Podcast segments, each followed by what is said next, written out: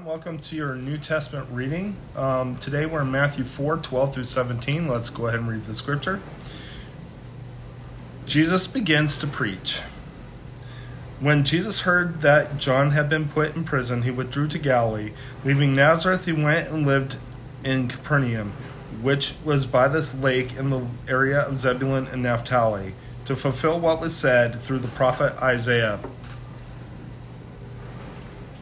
land of Zebulun and land of Naphtali, the way of the sea, beyond the Jordan Galilee of the Gentiles.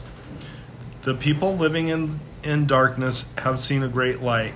On those living in the in the land of the shadow of death, a light has dawned. From the time on from that time on, Jesus began to preach, Repent for the kingdom of heaven has come near. Let's go ahead and close in prayer.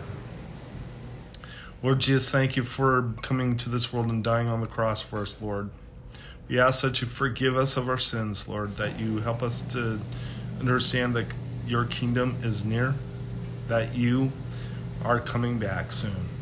In Jesus' name, amen. God bless you. Have a great day.